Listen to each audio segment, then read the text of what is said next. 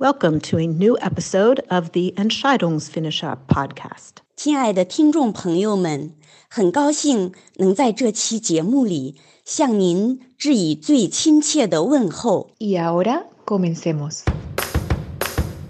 Herzlich willkommen zu einer neuen Episode deines Entscheidungsfinisher Podcasts.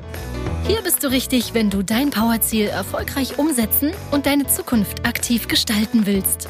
Wir freuen uns, dass du dich gemeinsam mit uns auf diese spannende Reise begibst und wünschen dir viel Spaß, inspirierende Gedanken und hilfreiche Erkenntnisse für das Erreichen deines Powerziels. Los geht's!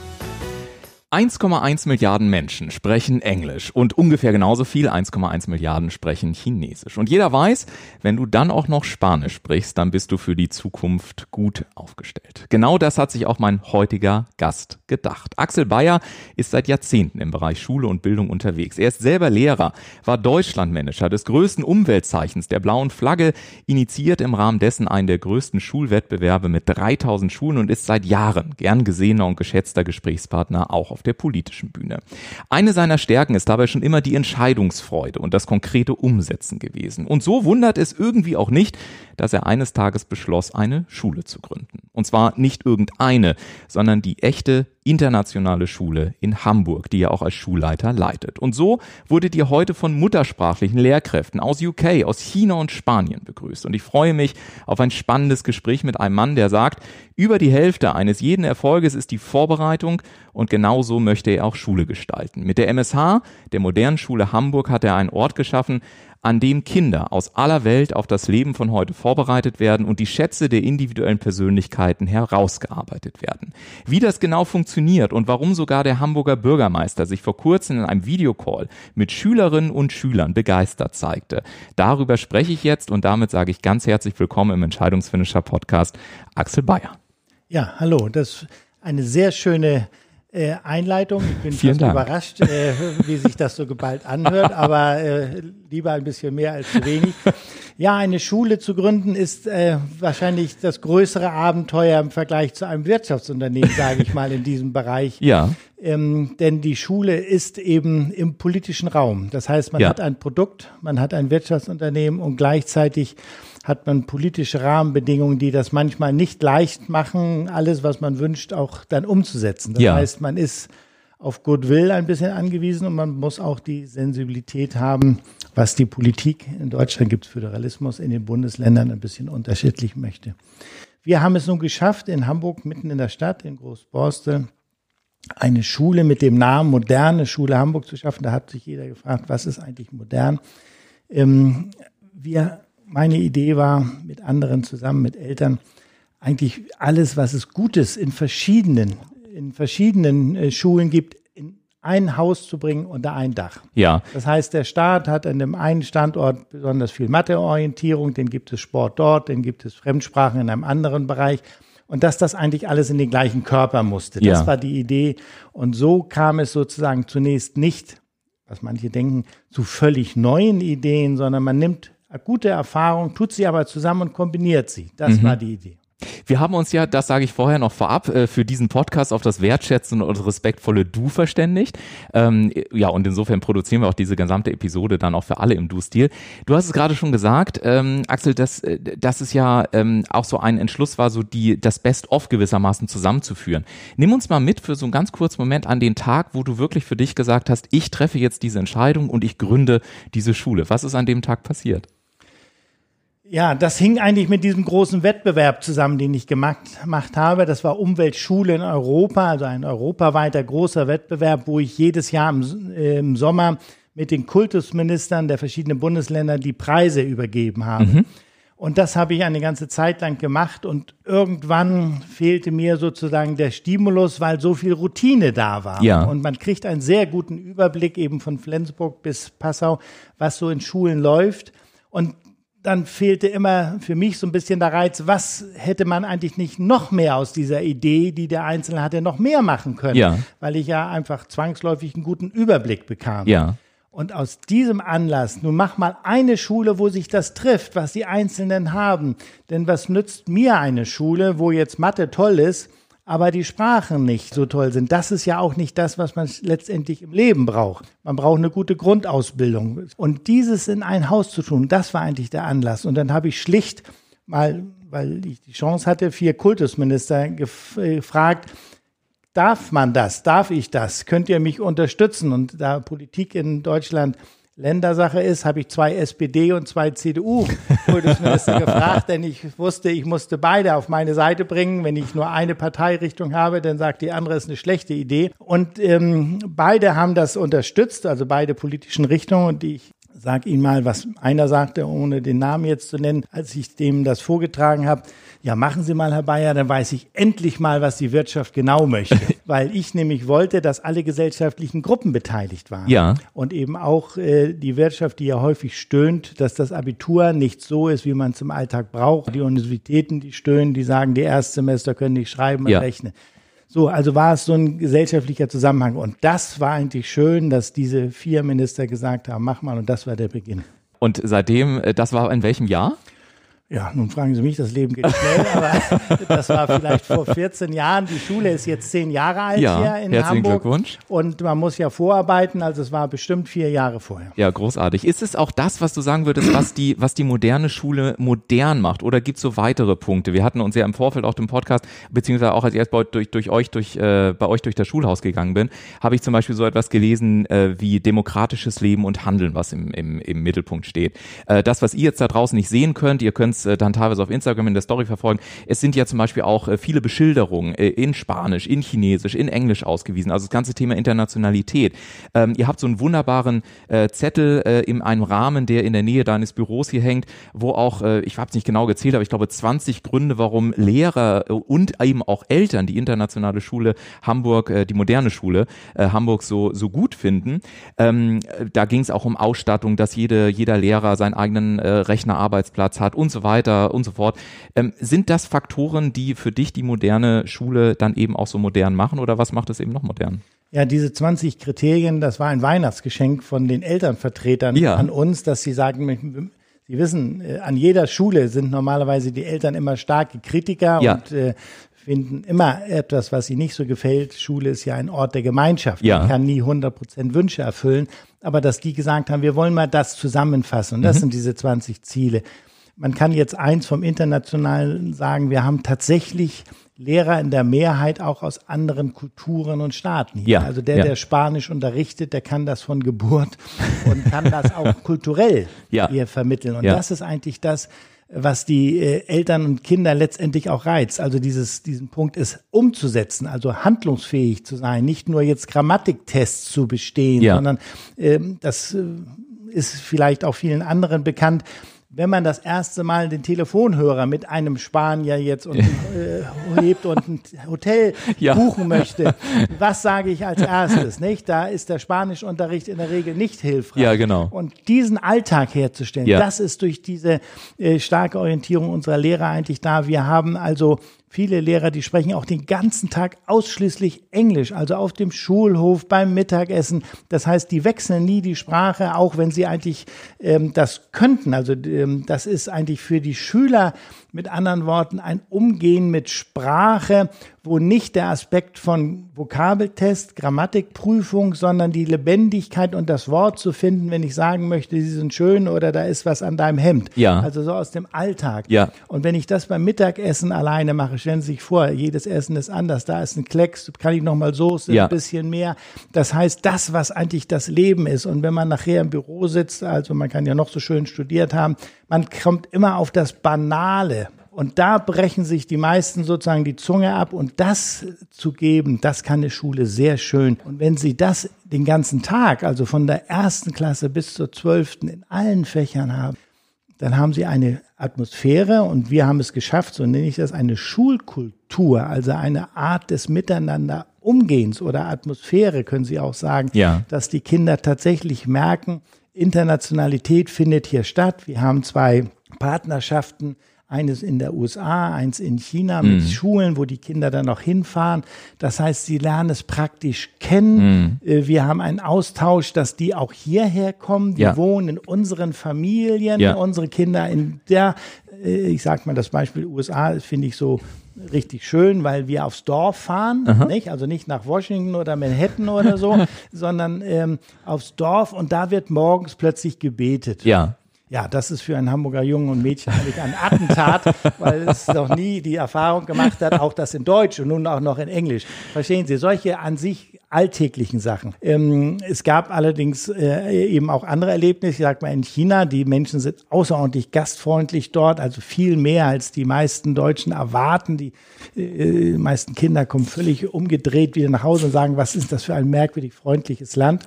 Und dann äh, hat ein Junge gelitten, dass er so viel essen musste, dass die Mama immer wieder es in ihn hineingestopft hatte. Er konnte nämlich nicht gut Chinesisch und die Familie überhaupt nicht Englisch. Ja.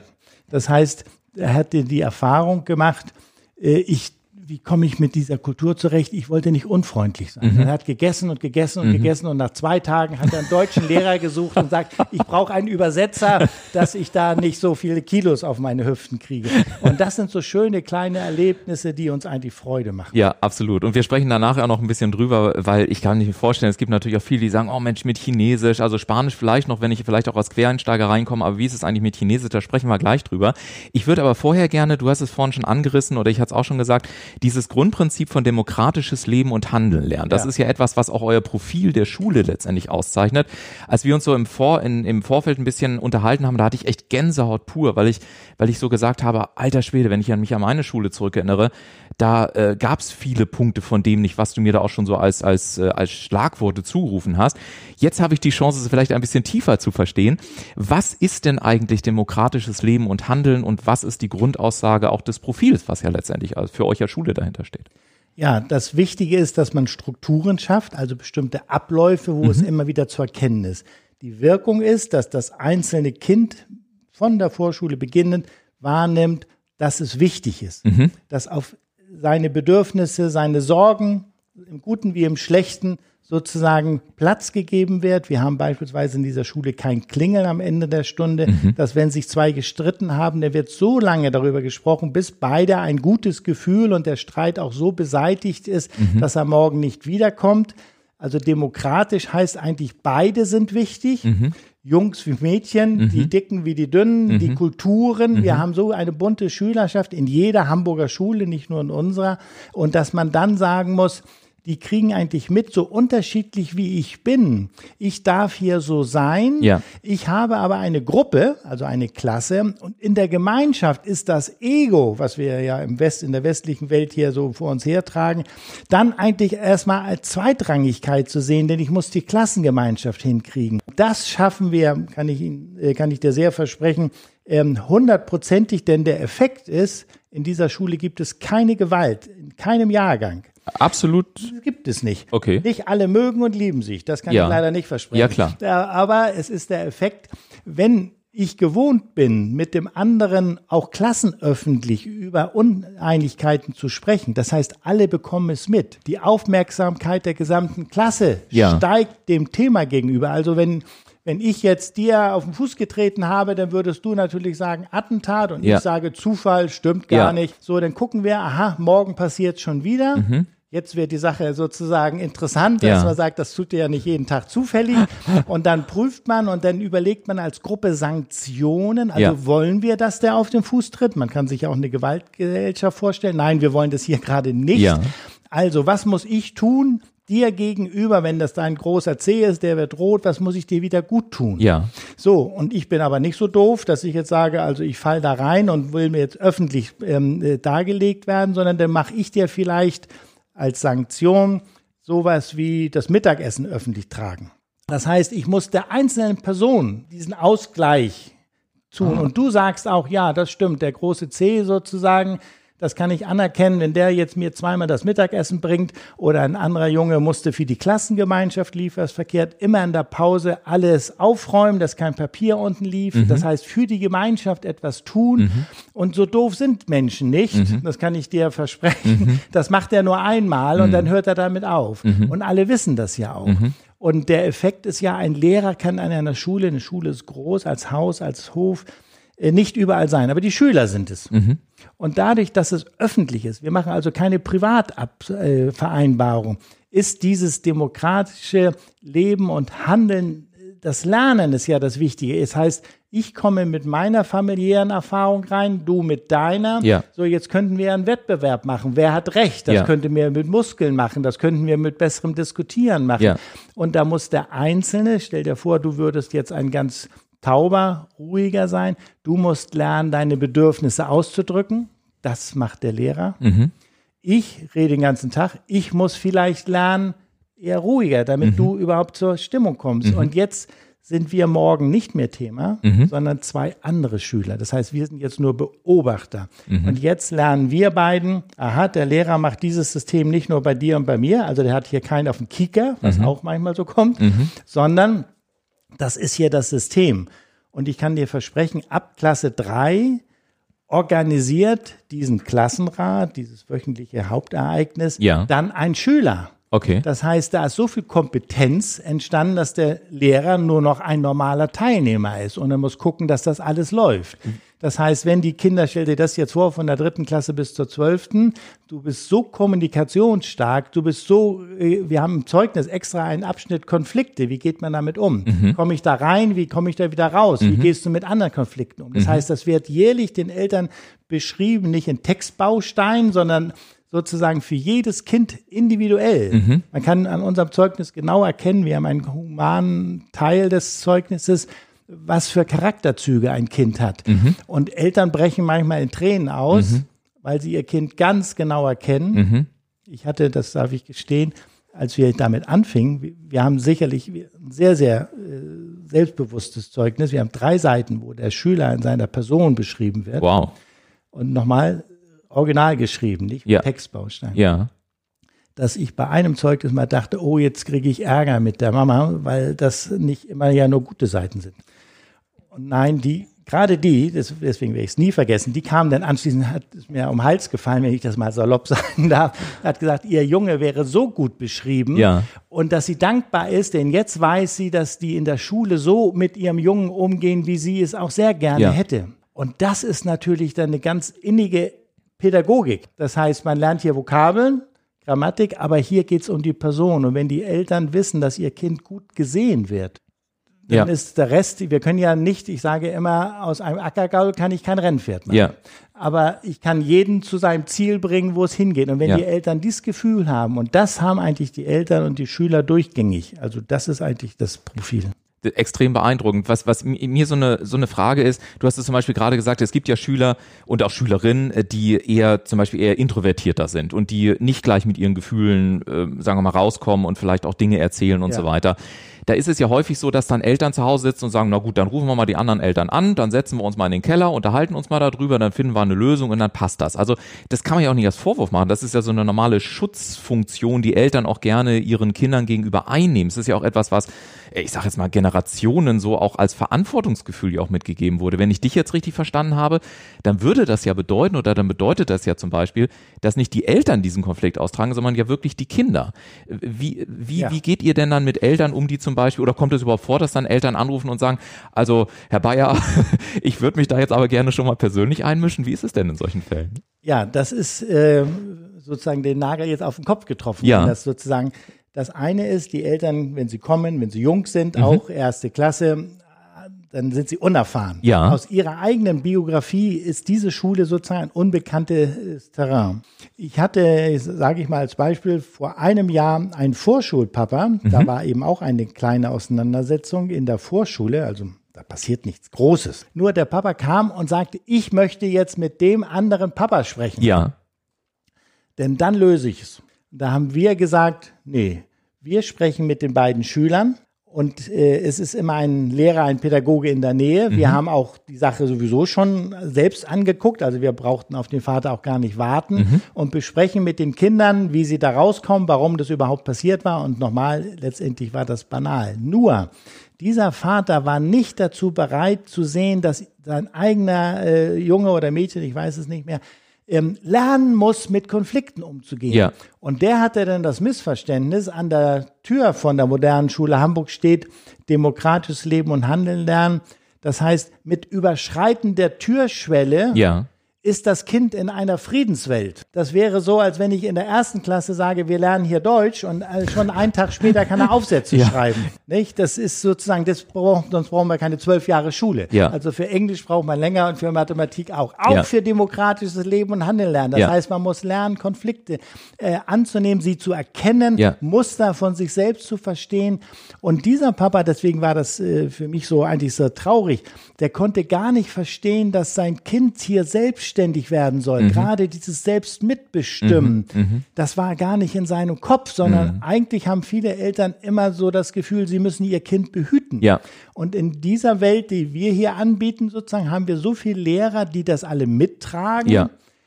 Und die Eltern dabei begleiten. Und dann würden tatsächlich die Eltern eine Information bekommen. Mhm. Und da kannst du jetzt, äh, will ich mal sagen, ganz, ganz sicher sein, dass wir Lehrer haben, dadurch, dass sie hier ja acht Stunden anwesend sind, die die Zeit dafür haben. Ja, Ganztag dann dementsprechend. Ja, Auch, auch weil sie nicht dauernd nur unterrichten, Ja. sondern sie sind einfach da und machen Vorbereitung. Ja. Da gehen die Kinder hin. Und dieses Gefühl für die Kinder, dass hier jemand ist, also der Klassenlehrer hat viel mehr Zeit, dass Ja. da jemand ist, der äh, sozusagen bei ihm ist, der führt zu einem anderen Umgangston. Eine Haltung ist anders. Du sagtest gerade, dass die Lehrer jeden Tag acht Stunden auch da sind. Heißt das dann auch zum Beispiel mal so, dass sowas wie Unterrichtsausfälle und so weiter, dass es die bei euch zum Beispiel gar nicht gibt? Weil das ist ja häufig ein Problem in anderen Schulen, dass dann Kinder irgendwo rumlaufen oder früher nach Hause oder man weiß nicht, was Phase ist. Wenn ich dich jetzt höre, acht Stunden täglich würde ja bedeuten, es gibt auch bei euch nicht nur keine Gewalt, es dürfte ja damit auch keinen Unterrichtsausfall geben, oder? Ja, schlicht das Wort kennen wir gar nicht. ich glaube, das es- kennen viele anders. äh, weil es so ist, es müssen alle, alle Lehrer um halb acht oder spätestens Viertel vor acht hier sein und der, der um Viertel vor acht kommt, hat nicht um acht Uhr Unterricht. Der um halb acht kommt, bereitet sich auf den Unterricht vor. Der, der Viertel vor acht kommt, ist Vertretung. Das heißt, wir haben jeden Tag fünf, sechs, sieben, acht, ich weiß nicht wie viele, die einfach um acht Uhr nicht Unterricht haben Ja. Und äh, sich an ihrem Schreibtisch vorbereiten und sollte ein anderer krank se- sein, springen sie ein. Okay. Das heißt, wir müssen auch gar nicht äh, jetzt jemand anrufen oder so. Sie sind im Haus und dadurch, dass sie Viertel vor acht, deswegen betone ich jetzt sozusagen die Minuten, das wissen die auch schon Viertel vor acht, dass der andere Lehrer krank ist Ja. und haben eine Viertelstunde Zeit, sich vorzubereiten.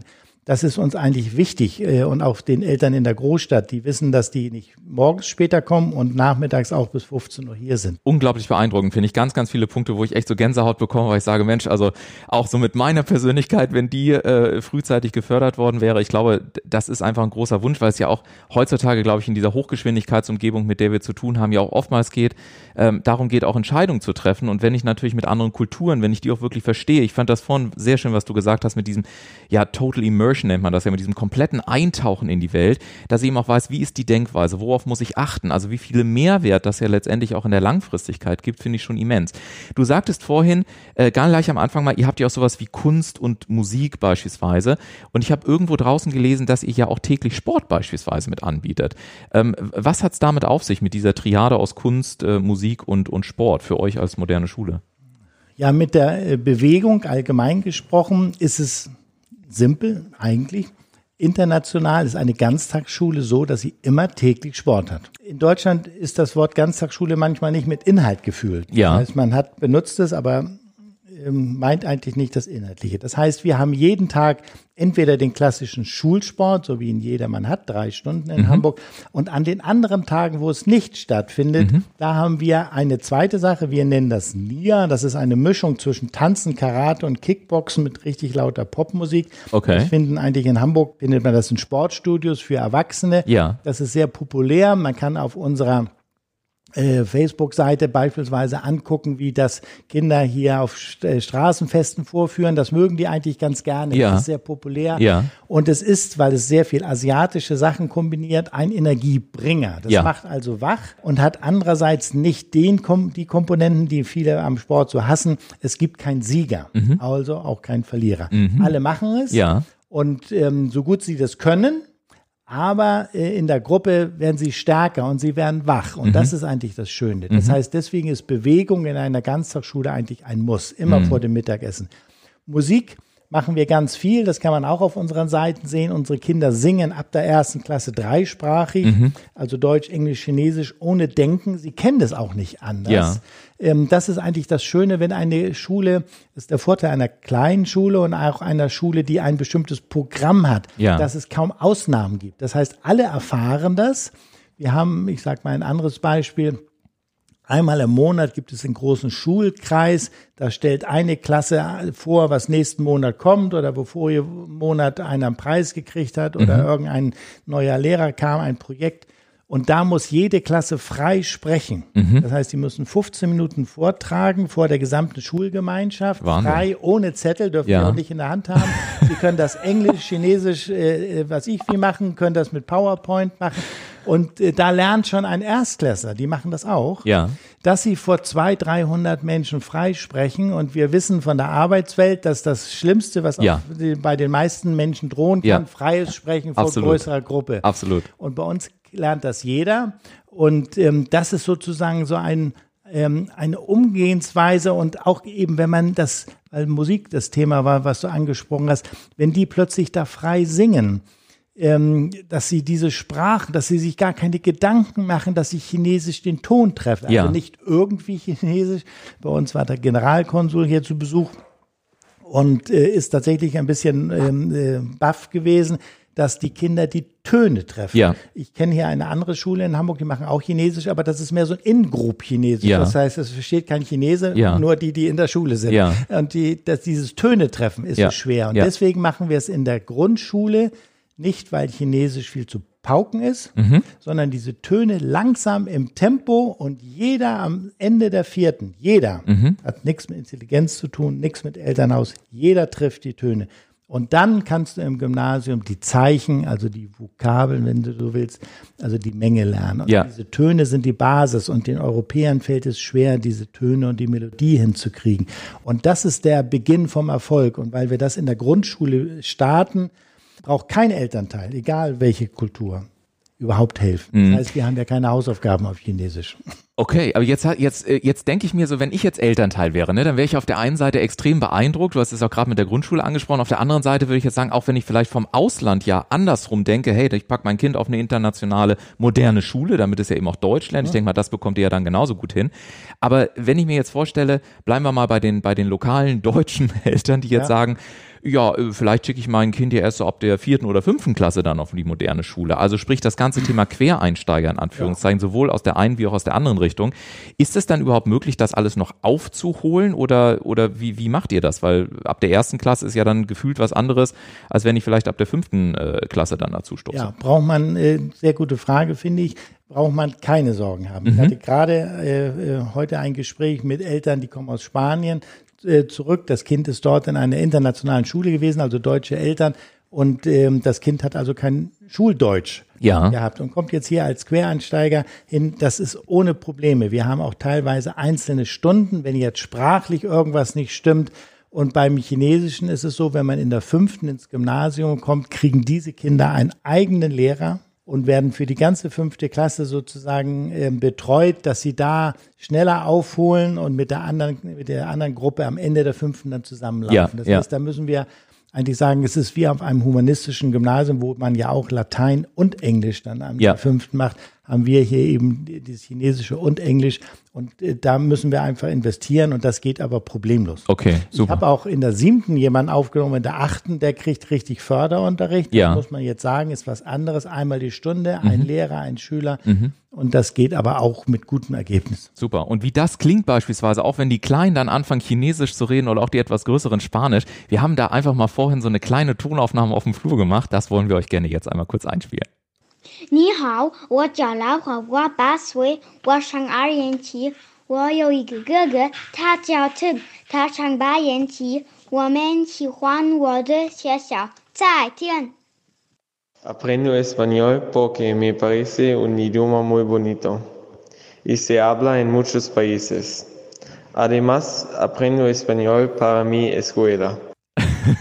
Also ich gebe zu, das Spanische habe ich gerade noch verstanden. Also dass es an vielen, an vielen Orten dann auch gesprochen wird und so weiter. Beim Chinesischen muss ich sagen, bin ich raus. Ich habe dich, was man jetzt natürlich nicht sehen kann, ich sehe dich hier strahlen und, und lachen und so. Was macht das mit dir, wenn du so eine, äh, ja, wenn du so eine, so eine Schülerin letztendlich äh, vielleicht so nach ein, zwei Jahren äh, so Chinesisch sprechen hörst? Was, was macht das in, in dir und mit dir? Ja, ich muss ehrlich sagen, wenn ich das jetzt höre, geht es nicht um den Inhalt, sondern was ich jetzt gerade gehört habe, ist der Stolz und die Sicherheit des Ja. Kindes, Ja. dass das, was es sagt, Ja. stimmt. Ja, Das ist wieder demokratisches Leben und Handeln lernen. Das heißt, es ist nicht peinlich, es wird nicht gekichert, Ja. es ist auch keine Unsicherheit in diesem Ganzen zu hören gewesen. Das heißt, dieser Grundton, und wenn man sich jetzt das vorstellt, das war ja jetzt ein Grundschulkind, Ja. dass das Kind weiter wächst, Ja. äh, dann kann man sich vorstellen, dass man, wenn man später die Schule verlässt, das ist ja die ganze Absicht von dem Unternehmen, und dann sozusagen ins Leben tritt, dass man mit dem gleichen Selbstbewusstsein dann wieder weitergeht in die Ausbildung oder ins Studium in die Arbeitswelt. Das Kind erfährt, dass es das kann. Ja. Und dieses Selbstbewusstsein können Sie dem, äh, kann da die, irgendein anderer, also der von außen kommt, jetzt diesem Kind nicht wieder nehmen. Ja. Und wenn man zwölf Jahre dies erfährt, dann ist das Kind so eine starke Persönlichkeit geworden. Das ist ja der Sinn eigentlich von einer guten Schule. Eltern denken manchmal, es geht nur um Mathematik und Vokabeln oder Grammatik. Das Hamburger Schulgesetz, wie jedes Gesetz für Schulen in Deutschland, hat Erziehung neben Bildung. Und die Eltern denken immer, oh, das sehe ich nicht so richtig und Hauptsache die Noten stimmen. Beides ist wichtig und wir haben es tatsächlich geschafft, neben der Fachlichkeit, also man muss äh, die Vokabeln können, aber man hört es ja bei diesem äh, Kind eben, es ist eigentlich selbstverständlich. Ja. Beides zusammen, Ja. Person und das Fachliche. Ja. Und letztendlich im, im Leben später, wenn man fachlich gut ist, äh, hat man seine Tätigkeiten. Aber erfolgreich oder Karriere, um so ein Wort zu nehmen, das wird man nur, wenn man kommunikativ stark Ja, ist. ja. Und eben beispielsweise, was wir vorhin gesagt haben, mit Konflikten und gut umgeht, sich nicht äh, sozusagen die ganze Nacht um die Ohren schlägt, weil irgendwas schief läuft. Mhm. Und wenn Sie das äh, als Kind frühzeitig lernen, dann sind Sie später als Mensch sozusagen auf dem guten Weg. Ja. Da können wir nur mithelfen. Ja. Und das ist das, was Eltern offensichtlich jetzt verstanden haben, dass ihnen das selbst wieder viel wegnimmt. Also Ja. die Elternhäuser sparen wieder, weil sie staunen, was ihre Kinder sozusagen, also wir haben manchmal einen Elternabend hier in der Schule und dann, dann manchmal Kinder auch dabei sein sollten. Das haben wir manchmal. Dann sagen die Kinder, Mama, da brauchst du dir jetzt keine Sorgen machen, das machen wir hier schon. Und das finde ich ist so ein schöner, schöner Beweis. Das ist toll. Ne? Und du hast gerade auch schon angesprochen, Erfolg, Karriere und so weiter. Jetzt, jetzt, ich, ich will mal so, vielleicht auch manchmal ist das ja so, ein- so ein heißes Thema. Also wir sehen es auch bei uns in der Familie, ne? Denn international, äh, ich habe gesehen, ihr habt ja auch zum Beispiel Videos, mit denen ihr arbeitet, dass, dass ihr eure, eure Schüler, ich sage jetzt mal, vor die Kamera stellt, dass auch die chinesischen äh, Schüler auf der anderen Seite, in Anführungszeichen, bei eurer Partnerschule sich vor die Kamera stellen, dass Videobotschaften ausgetauscht werden. Du hast von deiner Facebook-Seite oder von eurer Facebook-Seite gesprochen. Gleichzeitig ist ja so dieses Thema moderne Medien für viele Eltern noch immer noch so, dass sie sagen, oh, ich weiß nicht, ob mein sechs-, siebenjähriges Kind jetzt schon irgendwie mit, mit Facebook und damit vor der Kamera. Also man will ja sein Kind schützen, man sucht da irgendwie einen Weg, mit modernen Medien auch umzugehen. Gleichzeitig ist es so, ihr setzt ja ganz stark auch darauf. Die Lehrer haben äh, eigene Ar- Arbeitsplätze, die Schüler, wie ich es gerade gesagt habe, mit Kamera und auch sichtbar zu werden und so weiter. Was sagst du denn äh, Eltern, die jetzt vielleicht auch sagen, hey, oh, das, das verstehe ich alles, aber ich habe vielleicht auch mein, ich habe Sorge irgendwie, dass mein Kind zu früh vielleicht auch mit falschen Themen in Kontakt kommt. Denn wir wissen ja, zum Beispiel auch das ganze Thema Mobbing über soziale Medien ist teilweise ein Riesenthema. Ich habe mich neulich mit einem äh, Psychologen von der Kriminalpolizei zum Beispiel unterhalten, der sagt, ähm, der, äh, also auf sozialen Plattformen passiert auch ganz viel Mobbing, ähm, WhatsApp-Gruppen zum Beispiel, wo wirklich Schüler gedisst werden und so weiter. Wie geht ihr mit diesem riesigen, komplexen Thema um, sodass wirklich gute Ergebnisse rauskommen und gleichzeitig sich die Eltern keine Sorgen machen müssen und dann auch noch die Kinder äh, auf eine moderner und, und sensible Art und Weise ja letztendlich auch daran geführt werden? Ich würde jetzt sagen, es ist eigentlich ganz einfach. Okay. Man muss alles, was in der Welt passiert, zum Thema machen. Ja. Das heißt nicht ausweichen. Sobald man merkt, es geht nach Jahrgängen unterschiedlich, Ja. da tut sich ein Thema auf, dann wird es in den Mittelpunkt gestellt. Mhm. Deswegen nochmal Ganztagsschule, deswegen dieses Nicht-Klingeln, Mhm. deswegen Klassenrat in der Grundschule jeden Tag schließt man mit einem Kreis, ist das gut. Das heißt, Ähm, Warte, Entschuldigung, da muss ich einmal kurz nachhaken. Was, was bedeutet, ihr schließt in der Grundschule mit einem Kreis? Also der, die letzte Stunde, um drei Uhr ist Schluss. So zehn vor drei, Viertel vor drei sitzen alle in einem Kreis, wie so in einer Zirkusmanege, also Ja. hier auf den Stühlen, ganz dicht. Ja. Berührt sich, es wird Gemeinschaft hergestellt. Okay. Und da wird geguckt, was fehlt, dass du jetzt gut nach Hause gehst. Also wir haben so ein Ah, okay. Motto, wenn Ja. ich das sage, das Motto ist sehr anspruchsvoll. Das heißt, keiner verlässt die Schule, Ja. ohne dass er am nächsten Tag gerne wiederkommt. Wow. Also, dass wir von einem Grundschüler nicht möchten, dass der jetzt nachts mit dem Bauchgefühl da liegt, weil er sagt, da kommt morgen der andere, der war gestern bei mir so und so, Ja. oder es kommt eine Klassenarbeit, da habe ich ganz viel Panik, dass ich das schaffe. Ja. Das heißt, ähm, man ist ja gelegentlich überrascht, dass schon in der Grundschule Kinder nicht gerne zur Schule gehen. Absolut. Und das Also- ähm, ist in dieser Schule eben nicht der Fall. Das Ja. ist eher umgedreht. Dass, wir haben viele Beispiele, dass die Kinder sagen, also schon wieder Ferien, das ist jetzt aber auch ein bisschen lästig. Ähm, nicht? Oder wenn die Mama ein Vorschulkind abholt, die, kommen die Mamas aus dem Kindergarten und sagen, jetzt kommt es in die Vorschule. Ja. Oh, und so lang jetzt auch Ganztag, dann sagt das Kind um fünf, Mama, setz dich mal hin, ich bin noch nicht fertig. Ja. Das kenne ich Ihnen ganz, äh, ganz, ganz viele Sch- Geschichten kann ich dir da erzählen, Ja. dass man also erlebt, wenn das Kind beschäftigt ist, wenn es herausgefordert Mhm. ist, wenn es sich wohlfühlt und wenn es genug Partner hat, mit denen man das auch darf. Mhm. Das heißt nochmal die Kultur der Schule, man trifft auf andere Schüler, die ähnlich ticken. Äh, dann ist das eigentlich so, dass der Tag natürlich schnell vorbeigeht und man überrascht ist, dass die Mama dann plötzlich da ähm, um fünf äh, schon auftaucht und sagt, äh, die Mama ist eigentlich müde, sie möchte nach ihrem Arbeitstag nach Hause, muss nur noch mal eine halbe Stunde warten. Das finde ich ist mit, das sehe ich mit Freude und solche Sachen, äh, die die begeistern uns. Ja. ne? Du hast vorhin, da will ich noch mal ein bisschen kritisch nachfragen, du hast vorhin gesagt, zum Beispiel auch beim Sport, das, was viele nicht mögen, ist ja auch so dieses, dieses Siegen beispielsweise. Es gibt einen Gewinner und einen Verlierer. Ich, äh, während wir so gesprochen haben, ich habe mich vorhin ehrlich gesagt nicht so ganz getraut, weil ich gebe schon freimütig zu, das ist etwas, was ich früher selber absolut nicht leiden konnte. Es hat so viel, so viel Fun auch kaputt gemacht und permanent hieß es dann, es gibt Noten da drauf und es wird bewertet. Und ich habe mir immer die Frage gestellt, Mensch, es ist, also ich hatte zum Beispiel äh, Angst davor, über solche Kästen zu springen, weil ich das visuell nicht so richtig greifen konnte. Ähm, ist jetzt egal warum, aber wenn ich auf diesen Kasten zugelaufen bin, dann wusste ich immer nicht so genau, wie weit ist denn der jetzt überhaupt noch weg. Das ist dann über die Jahre besser geworden. Aber als ich da mal drüber gesprungen war, da habe ich keine Note dafür bekommen, für den Mut, den ich aufgebracht habe, sondern es wurde wieder nur gezählt, okay, wie hoch war das Ding? Und dann bekam ich halt wieder die, die vier oder die fünf dann in Sport so ungefähr. Also ich will damit etwas kritisch nachfragen, trotzdem auf der anderen Seite, wenn ihr jetzt zum Beispiel nicht sagt, es gibt Sieger und Verlierer, ist das nicht auch ein Stück weit idealistisch, weil doch später unsere Gesellschaft permanent in Sieger und Verlierer unterteilt? Also wie, wie geht ihr, wie geht ihr damit um? Wie kriegt ihr das den Kindern so beigebracht, dass die zum Beispiel, wenn sie später auch Führungskräfte sind und wenn sie dann ja beurteilen müssen und sagen, hast du gut gemacht, hast du nicht gut gemacht, du wirst eher gefördert, du wirst nicht gefördert. Unsere Gesellschaft lebt doch auch zum Teil mit diesen Einordnungsprozessen. Wie geht ihr damit um, wenn ihr aber gleichzeitig auf der anderen Seite sagt, eigentlich gibt es bei uns nicht wirklich Sieger und Verlierer am Ende des Tages? Ja, das äh, geht jetzt sehr ins Detail, aber ich sage mal ein Beispiel. Wir können das jetzt hier im Podcast nicht vorführen, Ja. aber unser Zeugnis ist sehr differenziert. Es hat fast zehn Seiten. Wow, ein Zeugnis. Ja. Ja. Und da hat das Fach Mathematik eine DIN A4-Seite. Okay. Also wenn ich auf einem klassischen Zeugnis eine Note 3 habe, Ja, frage ich mich ja eigentlich als Papa das? als erstes, wo ist er gut, wo ist Genau, er nicht so gut genau. oder sie. So, das sagt gar nichts.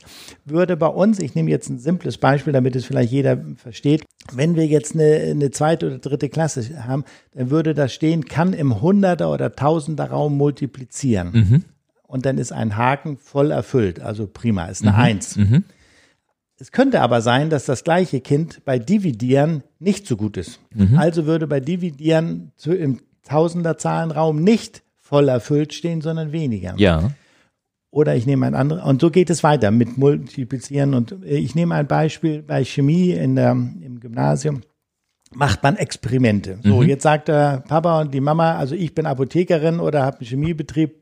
Der Junge oder das Mädchen muss das ja eigentlich übernehmen. Also der ist auch Chemiker, Ja. naturgeboren. Ja. Da würden wir sagen, das gucken wir uns jetzt mal an. Und bei Chemie macht man Hypothesen Mhm. bei so einem Versuch. Also was will ich überhaupt rauskriegen?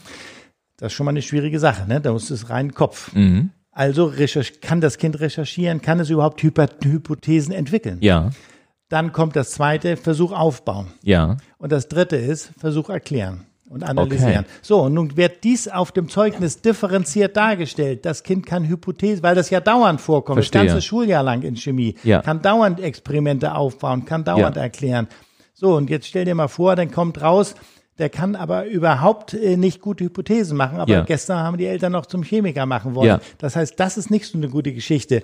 Äh, das ist für die Eltern ganz informativ. Und dann kommt aber beim letzten Teil, kann den Versuch erklären, voll erfüllt. Ja. Jetzt lege ich die Seite von Deutsch, Englisch und die anderen Fächer daneben. Und überall gibt es kommunikative Teile. Und ich Ja. stelle jetzt plötzlich als Papa und Mama fest, ach guck mal, der kann reden wie nix und Ja. überall kompetent. Ja, ja. Aha, das ist offensichtlich auch für die Arbeitswelt dann eigentlich das Profil, was hier gut ist. Und die Sache mit Chemie, die müssen wir leider vergessen, muss Ja. der Betrieb ein anderer übernehmen. Das ist natürlich dann traurig.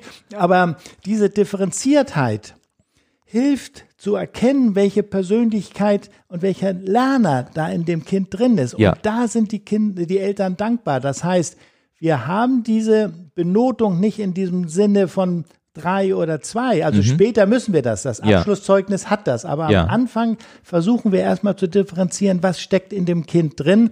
Und dann kann man umgekehrt auch sehr gut fördern. Mhm. Das heißt, wenn ich das jetzt in Deutsch mir vorstelle, also da ist eine bestimmte Grammatikgeschichte, die das Kind nicht kann, oder Haupt- und Nebensätze groß, also diese simplen Sachen groß und klein, das kann ich genau finden. Und jetzt machen wir passgenau bei solchen Kindern Förderunterricht. Ja. Der kriegt jetzt sechs Wochen nur Haupt- und Nebensätze. Mhm. Und dann ist er entlassen. Das heißt, wir machen das wie ein Mediziner, wie ein Okay. Doktor. Ja. Der, der kriegt ja auch nicht ein ganzes Leben lang Tabletten, Ja. hoffentlich nicht, Ja, ja. sondern bis die Krankheit weg ist und dann wird er äh, sozusagen wieder als gesund beschrieben. Und so machen wir das auch. Haarscharf gucken, fördern und jetzt umgedreht, wenn ein Kind etwas besonders gut kann, Mhm. also ein Talent hat, dann haben gelegentlich Eltern nichts dagegen, wenn wir das entdecken und dann sagen, so, und da geht das Kind mit 16 schon zur Universität. Das heißt aber nur in diesem einen Bereich. Ah. Okay, Nicht? ja. Äh, Es gibt Menschen, die sind Genies, Ja, aber ja. so viele Genies, ich weiß nicht, wie es bei dir war, also so viele gibt's ja nicht. Ne? Also wir haben es zumindest in der Familie, ich weiß nicht, Genie, aber zumindest zwei Klassen auf einmal übersprungen. Äh, Bei gut. mir war es leider nicht so, gebe ich freimütig also zu. durchgängig ist nicht so häufig, aber so in Teilen ist es gut und dass die Lehrer das durch dieses Zeugnis gut erkennen und wenn die Eltern nochmal erkennen, das ist ja nicht der Lehrer Müller, der nun schlecht geschlafen hat, Ja. sondern diese Schule macht das durchgängig. Ich erfahre das von anderen Eltern, dann habe ich Zutrauen Ja. dazu. Und wenn dann die Kinder letztendlich merken, äh, ich kann so ein Talent entwickeln, äh, es, das gibt viele, viele Beispiele. Ich hatte vor kurzem, weiß ich noch genau, ein Mädchen, das war in Biologie mit den besten Noten. Und sie saß bei mir, ich weiß den Grund gar nicht mehr, Ja. aber jedenfalls hatte ich das Zeugnis plötzlich auf dem Tisch. Sie weiß gar nicht warum. Also sie hat das als Irrtum eigentlich so für sich Mhm. Ja. verstanden, weil Ja. sie sonst nicht so gut war. Und da habe ich gedacht, äh, hatte ich also intensiv mit ihr gesprochen, ja, offensichtlich kannst du das, ne? Und dann, so wie ich es langsam sage, Ja. war sie sprachlos, weil ich das erste Mal hat einer gesagt, das kannst du offensichtlich gut. Denn du hast ja nicht nur an diesem einen Zeugnis, sondern auch schon in dem vorigen. Und dieses sind so wichtige Nachrichten, wenn Lehrer das schaffen zu differenzieren. Und äh, dann geht das Kind, also auch wenn es Deutsch nicht gut kann, aber im Bio hat es offensichtlich immer eine Eins, dann ist offensichtlich da etwas, was sie jetzt verfolgen kann. Und nicht selten wird die Deutschnote dann plötzlich besser, denn in Biologie Ja. möchte das Mädchen sich jetzt ausdrücken. Das kann es nur durch Sätze. Also ist Deutsch, das hast du vorhin gefragt, für uns sowieso das wichtigste Fach bei aller Begeisterung für internationale Sachen. Wir sind Ja. in Deutschland und ich persönlich lege ganz viel Wert auf die deutsche Sprache Ja. sozusagen mit dem Hintergrund des Wortes. Ja. Nicht? Also es geht nicht um Worte äh, aus dem Mund zu lassen, sondern was bedeutet eigentlich der Inhalt und wie differenziere ich? Und das äh, ist ein Beispiel dieser Biologie, dieses Biologie-Mädchen ein schönes Beispiel und plötzlich wird die besser in Deutsch. Das heißt, Deutsch fördern war nicht der Punkt. Ja. Biologie feststellen, begeistert und Ja. jetzt lesen. Ja. Ja. Das sind dann die Punkte. Und Ja. äh, was, was mir so durch den Kopf geht, ist, also wenn man dir so zuhört, man, also ich kann das mal so, so sagen, aber du bist hier am Gestikulieren, du gehst nach vorne, du gehst zurück, man sieht, dass du richtig rot wirst im Kopf, dass die Arme wild um sich greifen, also nicht wild im Sinne von chaotisch, sondern man merkt einfach diese Leidenschaft. Jetzt habe ich mich gefragt, diese Leidenschaft hier intern, das ist ja das eine. Du hast vorhin gesagt, auch so eine Art geschützter Raum. Ich habe gerade noch mal ganz viel so mitbekommen, äh, auch ein sehr achtsamer Umgang, ein sehr differenzierter Umgang und so weiter. Trotzdem ist es ja am Ende des Tages so, dass sich auch Schüler vergleichen müssen. Wir haben Vergleichsarbeiten, auch in Hamburg beispielsweise. Mal ganz direkt gefragt, bekommt ihr auch in diesen Vergleichsarbeiten dann mit, dass dieser Ansatz tatsächlich auch einen Unterschied macht? Weil irgendwo am Ende des Tages werden ja die Vergleiche hergestellt, sei es in Englisch oder in Fremdsprachen oder was auch immer. Ja, völlig äh, richtig. Also da muss man erstmal sagen, wir machen bei allen Vergleichsarbeiten, Hamburg nennt sich das Kermit, wie dieser berühmte Frosch, da machen wir mit. Ja. Also es gibt nicht eine Möglichkeit, äh, da sozusagen draußen vorzulassen. Mhm. Ähm, und diese Vergleichsarbeiten beginnen schon in der Grundschule und dann finden sie alle zwei Jahre differenziert in Hamburg statt. Man kriegt das zurück von der Schulbehörde ausgewertet, also von anderen. Mhm. Und mit diesem Ergebnis auch differenziert nach Schülern können wir sehr gut arbeiten. Das muss man jetzt ehrlicherweise sagen. Und dann äh, kann man auch feststellen, wo mal etwas zurückliegt. Das gibt es, also dieses, dieser Kermit-Vergleichstest ist sozusagen wie in einem großen Unternehmen ein Feststellen, wie die verschiedenen Abteilungen arbeiten, halten sie sich an ihre Vorgaben, wo ist etwas Ja, zurück ja. und wo muss die Führung, das wäre jetzt dann meine Aufgabe, wieder etwas nachstellen. Das heißt, wo muss ein Lehrer nochmal wieder angegangen werden, da fehlt eine Fortbildung oder da läuft was toll, Mhm. die Zusammensetzung der Klasse. Man kann ja eine Klasse haben mit Superschülern, das Ja. sind Parallelklasse, da sind die weniger schnellen Ja. und hat jetzt der Lehrer Schuld oder die Kinder und verstehen, verstehst du, das ist sowas, wo man auch von außen, jetzt können Eltern nicht sagen, also das ist einfach typisch, die Jahrgänge sind verschieden und das ist ein Führungsinstrument. Und ähm, von den Noten, die es nachher gibt oder die Abschlussarbeiten, also mittleren Schulabschluss oder Abitur, das kommt ja von außen von der Behörde. Also es gibt überhaupt keinen Unterschied. Es geht ja in Deutschland insgesamt Richtung Zentralabitur. Ähm, da gibt es keinen Unterschied und keinen, keinen leichteren Weg. Und der, äh, der, die Abschlussnote oder das Zeugnis ist ja zu verwenden an jeder Universität. Das, äh, man kann das sagen aus der Pädagogik dieses demokratische Leben und Handeln lernt, was Zeit braucht, ist gelegentlich in der Grundschule äh, manchmal ein bisschen verzögert, weil das ja Zeit braucht. Ja. Und ähm, dann holen die Kinder aber spätestens von Schulvergleichen in der fünften, sechsten mit Vehemenz nach und übertrumpfen die anderen, Okay. weil der Konflikt dann ja sozusagen, das kann man sich ja vorstellen, wenn alle miteinander nicht gut umgehen, Ja. dann lähmt das die Schule. Oder, was noch viel schlimmer ist, dass die Kinder einfach alles einstecken. Das heißt, die ziehen sich zurück, halten das aus, können aber, wer aushält, das weiß jeder, ist nicht lernbereit, da ist keine Fähigkeit. Das heißt, die überstehen diese Mittelstufe und machen dann manchmal einen schlechten mittleren Schulabschluss oder kommen gar nicht zum Abitur. Und das verhindern wir. Das ist eigentlich ein gutes Zeichen. Lass uns noch mal zum Schluss so mal schauen auf dieses ganze Thema Partnerschaften. Du hast das ja vorhin schon gesagt, ihr geht eben nicht in die Großstädte, auch ganz bewusst. Ihr seid eher in den dörflichen Kulturen, um auch dort gewissermaßen Sprache, Menschen, Kultur, alles zusammenzufügen, um wirklich so ein, so ein, so ein Eintaucherlebnis auch zu bekommen.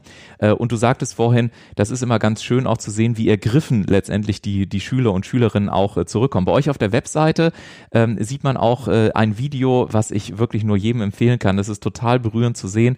Äh, ich habe gesehen, äh, jetzt, ähm, also zum Beispiel auch gerade zu Covid-19-Zeiten im, in 2020, ähm, da war es so, dass ja wirklich auch so Mutmacher-Botschaften von chinesischen Schüler und Schülerinnen äh, gesendet wurden, dass auf der Violine äh, zum Beispiel die deutsche Nationalhymne gespielt wurde und so weiter. Ist das etwas, was sich von den Schülern automatisch ergibt irgendwann oder also vers verselbstständigen solche, sich solche Dinge oder ist es etwas, was von eurer Seite auch immer äh, ganz gezielt zum Beispiel auf dem, auf dem Stundenplan steht? Also wo entlasst ihr Kinder auch so in die freie Gestaltung und wo fördert ihr dann aber auch nochmal so einzelne Punkte? Ja, das eine muss man sagen, dieser Schüleraustausch findet ja in den höheren oder mittleren Jahrgängen des Gymnasiums statt. In der Vorbereitung zu der Fahrt und in der Nachbereitung sind die Kinder tatsächlich persönlich in der Kommunikation mit ihrem Partnerschüler. Ja. Das, daher helfen sehr die sozialen Medien. nicht? Also die, das frage ich manchmal so drei, vier Monate, seid ihr noch in Beziehung zu eurem Partner? Ja, das sind sie. Ja. Das heißt, das individualisiert sich, kriegen wir gar nicht mit. Ja. Äh, Wir in der Schule haben ja nur elektronische Tafeln und der Vorteil davon ist, man kann wie an seinem Laptop oben eine Kamera ranhängen Ah. und dann kann man skypen, wobei nach China geht eben nicht skypen, das ist QQ, Ja. was anderes, aber das können wir auch alles ganz gut. Wir leben ja, die Kinder lernen ja diese doppelte Welt Ja. und diese unterschiedlichen Techniken, dass man sich also da schon kennenlernt. Und dieses Video, was man da mit diesem Coronavirus sieht, ist, als äh, es losging, haben wir gesagt, wir machen jetzt eine Grußbotschaft ähm, äh, sozusagen im Sinne der Völkerfreundschaft, um Ja. das mal pathetisch zu sagen. Ja. Was aber auch tatsächlich so wurde, also so viel chinesische Fahnen, wie unsere Schüler da hatten und alles perfekt gesungen und prima. Ähm, und ähm, was aber eigentlich das äh, tatsächlich irre ist, wir wussten, als wir das gemacht haben, ja nicht, dass Corona zu uns kam. Ja. Dann kam es und zwei Monate später kriegten wir sozusagen eine Botschaft zurück Mhm. von dieser Partnerschule aus Xi'an und das muss man sich ehrlich angucken und das hast du gerade gesagt. Äh, Wir Deutschen sind ja meistens meine Generation auch mit dem Nationalbewusstsein ist man immer ein bisschen zurückhaltend. Ja. Also so viel deutsche Flaggen wie in diesem Film die Chinesen geschwenkt haben und die Nationalhymne auf einer Geige vorgeführt und sie können alle präzise Deutsch. ne? Ja. Das heißt, wir haben eine Partnerschule, wo Deutsch als Sprache gemacht wird. Und äh, da sieht man, äh, so wie wir ja auch wissen, die deutsche Sprache ist schwer, Ja. wie gut das da eigentlich geht. Und da sind, glaube ich, 10, 15 Schüler äh, und drauf, die uns Glückwünsche schicken und alles mit diesen Flaggen. Das ist äh, herzerwärmend. Und da merkt man, dass eine Partnerschaft eben stattfindet. Ja. Das heißt, da hat sie ja keiner dazu gezwungen. Ja.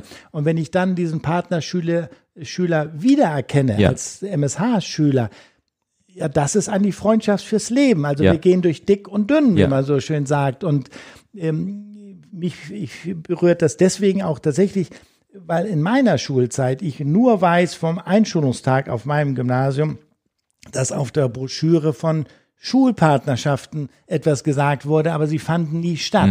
Ich kenne aus meiner Schule keinen, der diese Partnerschule gesehen hat, sondern da ist bei in meiner Zeit nur der Schulleiter hingefahren. Ähm, und äh, bei uns ist es eben jede zehnte Klasse und die wissen, da- und äh, die achte in die USA. Und das zu wissen, äh, ist eigentlich, also so wie die Grammatik, nicht? Äh, Die findet statt, findet auch die Partnerschaft Mhm. statt. Und wenn ich in mein Haus eben eine aus den USA zu Gast habe, dann ist der vielleicht gar nicht so schick wie aus diesem Film. Ja, ja. Und das ist eigentlich das Schöne, das Ja. zu lernen. Ne? Ja, absolut. Und ich hatte ja selber auch das Privileg, dass ich mittlerweile mit, mit vielen, vielen Menschen aus, ich habe es neulich mal nachgezählt, äh, aus 27 Ländern arbeiten durfte. Und äh, ich weiß noch, dass zum Beispiel auch als ich noch für eine Hamburger Firma gearbeitet habe, viele Jahre her, ähm, da war eine der, der, der unglaublichsten Zeiten wirklich auch mal so äh, drei Monate in, in Südkorea beispielsweise. Also richtig einzutauchen, richtig in so einen Arbeitsprozess eingebunden zu sein, um wirklich auch mal zu verstehen, was, äh, was machen die da eigentlich, wie ticken die? Und ich sage bis heute, neben der Weltreise, die ich dann ein bisschen später gemacht habe, aber war das eine unglaublich persönlichkeitsbereichernde Zeit. Also ich behaupte nach wie vor, in den drei Monaten, was ich alleine in der Auseinandersetzung mit, äh, in dem Falle Koreanern und Koreanerinnen, aber auch mit Hierarchieebene, mit der Art und Weise, wie muss ich auf einmal kommunizieren, wie schaffe ich es auch, dass ich gehört werde, das ist ja auch von Kulturkreis zu Kulturkreis völlig unterschiedlich. Äh, wenn du dann arbeitest, auch mit Menschen, die aus, aus Indien zum Beispiel kommen, wie platziere ich mich eigentlich dort? Ähm, wie, wie werde ich dort verstanden und gehört? Also eine, eine Hülle und Fülle von, von, von tollen äh, Lernmöglichkeiten, auch wirklich für die langfristige Persönlichkeitsentwicklung aus meiner Sicht. Also ich habe mir so ein bisschen bei mir aufgeschrieben, nicht nur eine Grammatik der Sprache, sondern auch so die Grammatik des Lebens und, und vielleicht auch der Menschen in Anführungszeichen zu lernen.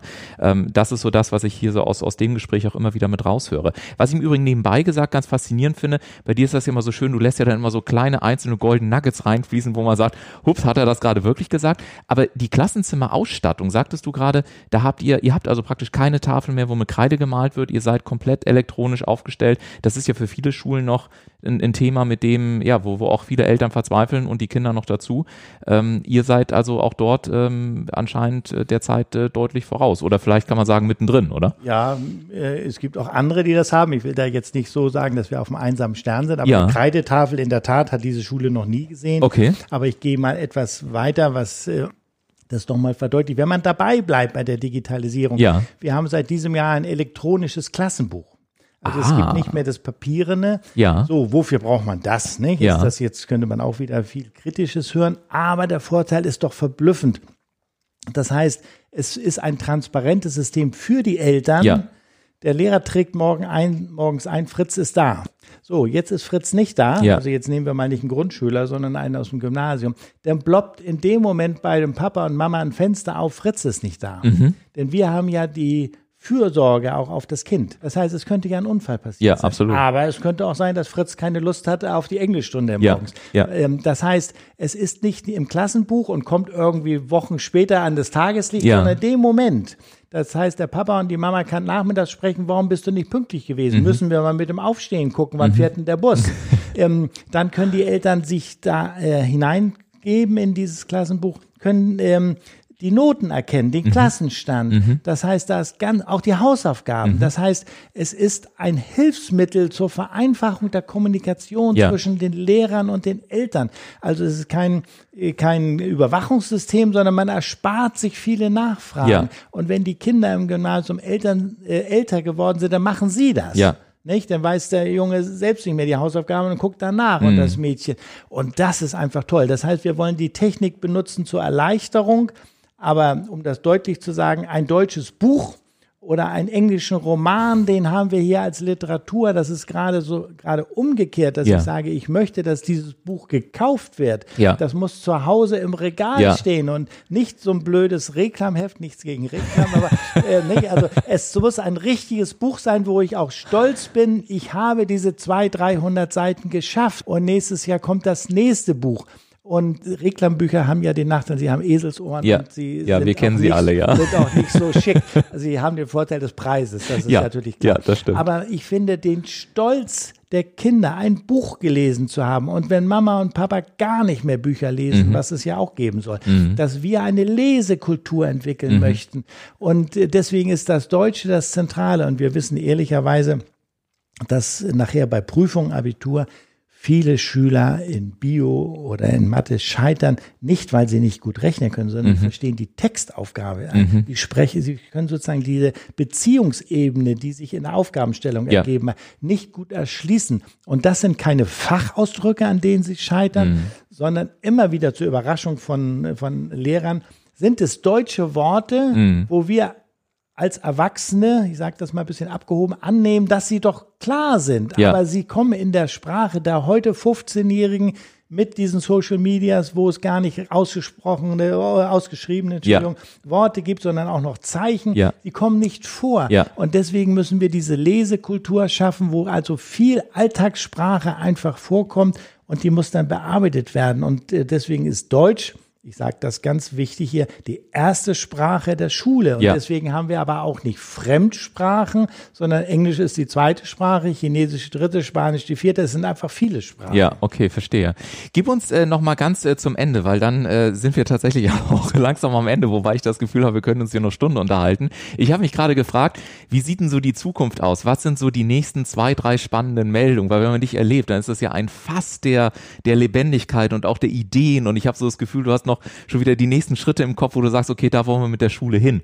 Ähm, wa was sind so die nächsten, ein wenn, wenn du sagen möchtest, hast, hast du irgendwie so ein, zwei, ich sag mal, Pressemeldungen schon im Kopf parat, wo du sagst, hey, wenn man über die moderne Schule Hamburg in einem Jahr zum Beispiel mal in die Presse schaut, dann äh, wird man ungefähr in die, in die Richtung denken. Gibt es irgendwelche Projekte, äh, Themen, Vorstellungen, Ideen, Meldungen, wo du sagst, jupp, darüber kann man sich freuen und das ist die Zukunft, in die wir jetzt in die nächsten Monate starten? Ja, das sind jetzt Betriebsgeheimnisse. Okay. Aber äh, ich sag's mal grob. Wir hatten das Glück ähm, oder auch den Zwang, Ja. dass wir das Haus, unser Schulhaus kaufen mussten. Ja. Also mussten. Ja. Man, äh, als Schule hat man kein Geld übrig, aber wir haben es hingekriegt. Ja. Und jetzt haben wir das Schulhaus, das Haus umgewidmet zu einem Schulhaus. Also Bauanträge, das weiß jeder, der sich mit sowas beschäftigt, das sind die größten Abenteuer auch. äh, ein Bauantrag durchzuziehen, habe ich fast hier für dieses Teil. Eine Schule ist neben einem Krankenhaus ein Sonderhaus. Also Ja. wir haben ja hier kein Familienhaus, das ist ganz schwierig mit Sicherheit und so. Haben wir durchgekriegt, bin ich sehr, sehr stolz. Und jetzt möchten wir als nächsten Teil das Haus modernisieren, also als Haus. Wir sind noch nicht mal ganz hineingewachsen. Es gibt noch leere Räume. Wir wollen das noch schöner umgestalten, eben als Schule. Das ist der nächste Schritt. Und da, wenn Sie äh, hier, äh, wenn mir irgendjemand von den Mithörern fragen kann, da brauchen wir Unterstützung. Die Schule freut sich immer um Förderer. So, das andere ist, wir wollen weiter wachsen. Die Ja. Schule ist jetzt einmal aufgewachsen. Sie ist zehn Jahre alt, hatte ich gerade gesagt. Jetzt wollen wir breiter werden. Also wir wollen gerne äh, mehr Klassen haben. Und der, der dritte Punkt, der, der auch zu uns gekommen ist, den haben wir uns nicht selbst ausgedacht, dass es doch offensichtlich Eltern und ähm, äh, Kinder gibt, die möchten bei uns Abitur machen und sowas wie ähm, in der zehnten Klasse erst auftauchen und dann auch aus anderen Ländern bei Ja. uns einen Abschluss Ja, machen. ja. Das heißt, die, die haben irgendwo ein bisschen Deutsch gelernt und wollen jetzt ein deutsches Abitur machen. Ja. Und weil wir eben so eine internationale Schule sind, kommen sie hier auf ein Terrain, wo sie sich ganz gut wohlfühlen, Ja. wo sie nicht so auffallen mit ihrer Andersartigkeit und dass wir dann sagen, ja, das können wir uns vorstellen und das begleiten wir dann bis zum Abitur. Ja. Das ist so ein großes Projekt. Ja, großartig. Also ich, ich bin gespannt, wenn ich vielleicht dann irgendwann wieder bei äh, euch hier auch zu Gast sein darf, äh, wie das dann alles aussieht. Ich kann auf jeden Fall schon sagen, auch hier im Haus, äh, ihr äh, bei Instagram habe ich ein paar Fotos äh, online gestellt. Es gibt auch Kacheln, die ganz liebevoll bemalt worden sind und so. Also ihr macht schon sehr, sehr viel und es ist natürlich toll eben auch zu sehen, zu sagen, nee, wir stehen auch dafür die Verantwortung, wir haben die Entscheidung getroffen, wir, wir kaufen das eben auch, wir modernisieren es, damit es eben nicht nur, was ja manchmal so der Fall ist, das ist jetzt ein ganz anderes Thema, aber wie oft haben wir schon erlebt, dass über bestimmte Schlagwörter gesprochen wird und am Ende ist es nicht mehr als ein Lippenbekenntnis. Und bei dir habe ich heute mitbekommen, du bist alles andere als ein Freund von Lippenbekenntnissen, sondern von tatsächlich machen und umsetzen, Entscheidungen treffen, die dann auch kraftvoll in die Praxis geführt werden. Und zu was das führt, du hast es das vorhin mal einmal angesprochen, ich versuche nochmal kurz die, die Verbindung zurück. Du sagtest, als wir diesen Einspieler hatten, ich freue mich so, dass, dass man diesen Stolz und dieses Selbstbewusstsein auch äh, sieht. Und ich weiß, dass ich im Vorfeld mal gesagt hatte, Mensch, haben wir vielleicht irgendwie die Möglichkeit, auch nochmal, äh, Stichwort Singen, auch mal einen, einen Schüler oder eine Schülerin zu haben, der eventuell auch mal auf Chinesisch beispielsweise uns auch was, was vorsingt, auch in diesem Podcast. Und ich fand es unglaublich, ich konnte es fast äh, wirklich kaum fassen, dass du zu mir gesagt hast, ja klar, das kriegen wir hin, da fragen wir einfach mal, unsere Schüler sind selbstbewusst, die treten auch so auf. Und äh, ja, wie das klingt, das, ähm, das möchten wir euch äh, am Ende jetzt nochmal einspielen. Deswegen zum Ende dieses Podcast-Interviews gibt es auch nochmal ähm, ein kurzes chinesisches Lied eingesungen von einem ja, jungen Schüler hier aus eurer Schule. Und das klingt so.